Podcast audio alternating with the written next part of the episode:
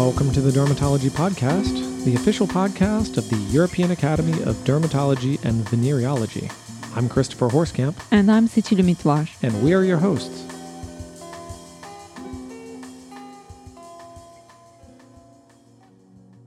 It's a new year, and of course, there is new research. Today, we'll be going through the Journal of the European Academy of Dermatology and Venereology's editor's picks for January 2021. We'll be covering topics pre exposure prophylaxis, antiandrogens in the treatment of severe COVID 19, screening for frailty in dermato-oncology, and the treatment of crow's feet. Let's get right into the first article. Does pre exposure prophylaxis increase the risk of acquiring sexually transmitted infections?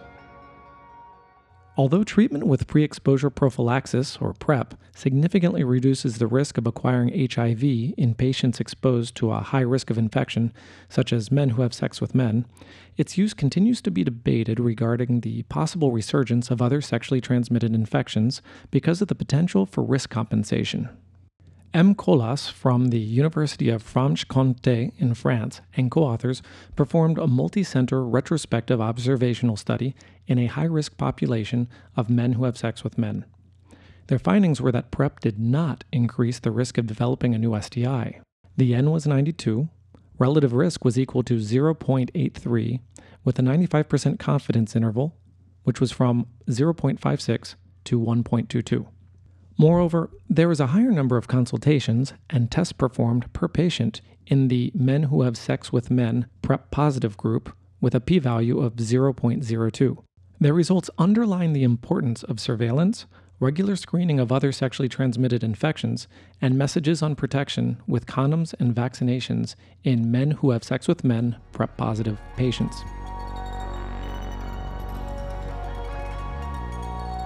Anti-androgens in the treatment of severe COVID-19. COVID-19 disease has particularly affected men since the pandemic started, and men are more likely to be admitted to the intensive care unit ICU for the disease than women. This suggests that androgens, a sex hormone that is usually more present in males, may be involved in the severity of COVID-19.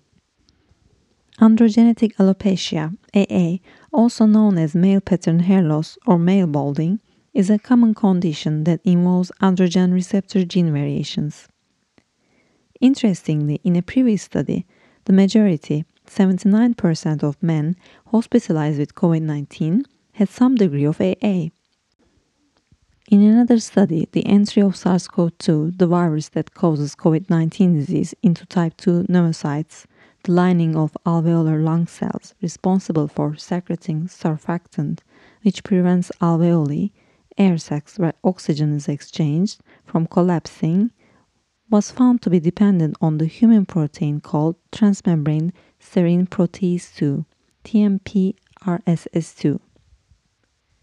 TMP-RSS2 is in turn dependent on the androgen receptor, which can explain the gender bias in COVID-19. Therefore, entry of the virus may be diminished by the use of anti-androgen medications such as 5-alpha reductase inhibitors, among others.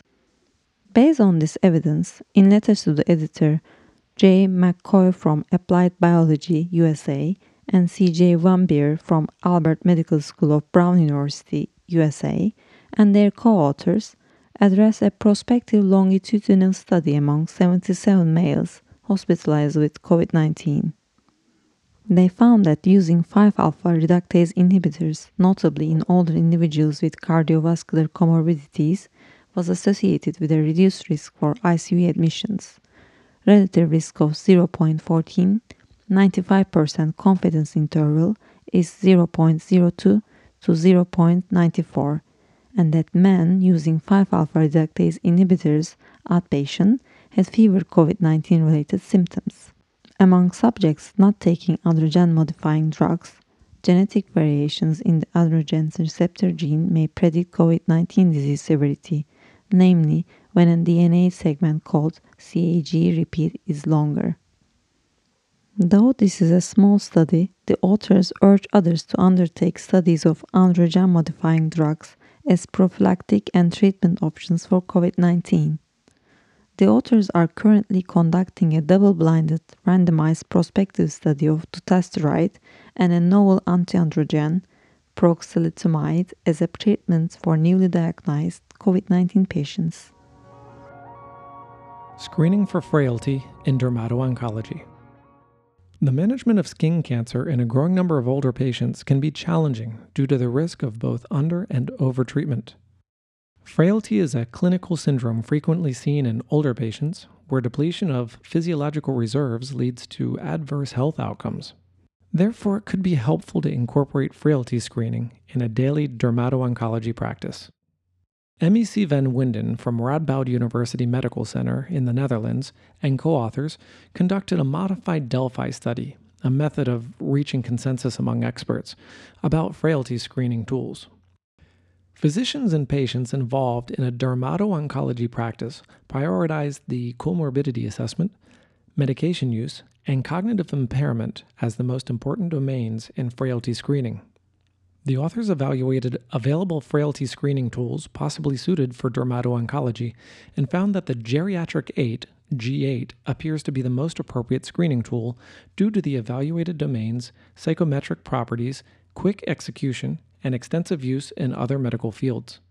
However, further research on frailty screening is warranted, particularly the consequences of frailty on risks associated with dermato-oncology therapies.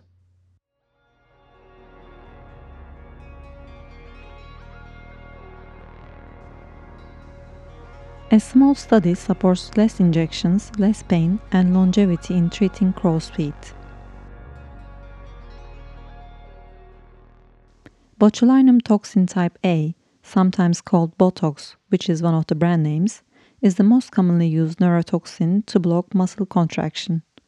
In addition to treating many medical conditions, it is also used in facial aesthetics since muscle paralysis can lead to the reduction of facial wrinkles, particularly periorbital rhytides or crow's feet, wrinkles close to the outer corner of the eye. In a single center, prospective, comparative, randomized, split face controlled trial among 48 subjects, V. Vachiramon from Mahidol University in Thailand and co authors compared the efficacy and duration of effect of two injection techniques using incobotulinum toxin A, thought to be the purest toxin available, meaning that it only contains neurotoxins and not proteins, in the treatment of crow's feet. They found that three point intramuscular neurotoxin injection resulted in greater efficacy and longevity, with effects lasting up to 24 weeks, when compared to six point intradermal injection using the same dose. In addition, three point intramuscular injection was associated with less pain and lower risk of bruising as a result of fewer punctures. Though the sample size was small, these results can provide practical guidance even though ultimately the injection method may differ depending on clinicians' preferences. The first article we referenced today was Pre exposure prophylaxis for HIV infection and new sexually transmitted infections among men who have sex with men Real Life Experience from Three Sexual Health Clinics in France by M. Colas and co authors. The second article was Androgen receptor genetic variant predicts COVID 19 disease severity, a prospective longitudinal study of hospitalized COVID 19 male patients by McCoy and co authors. The third editor's pick you heard today came from the article Frailty Screening in Dermato-Oncology Practice, a modified Delphi study and a systemic review of the literature by MEC Van Winden and co authors. The fourth article was different injection patterns of incobotulinum toxin A for crow's a split-face comparative study by Vachiramon and co-authors. Those were the editor's picks for January. If a topic has grabbed your attention, you can find these editor's picks and accompanying articles in the most recent issues of the Journal of the European Academy of Dermatology and Venereology. We appreciate you joining us and look forward to presenting more research, interviews, and other topics of merit for the new year. Until the next time, take care of your skin.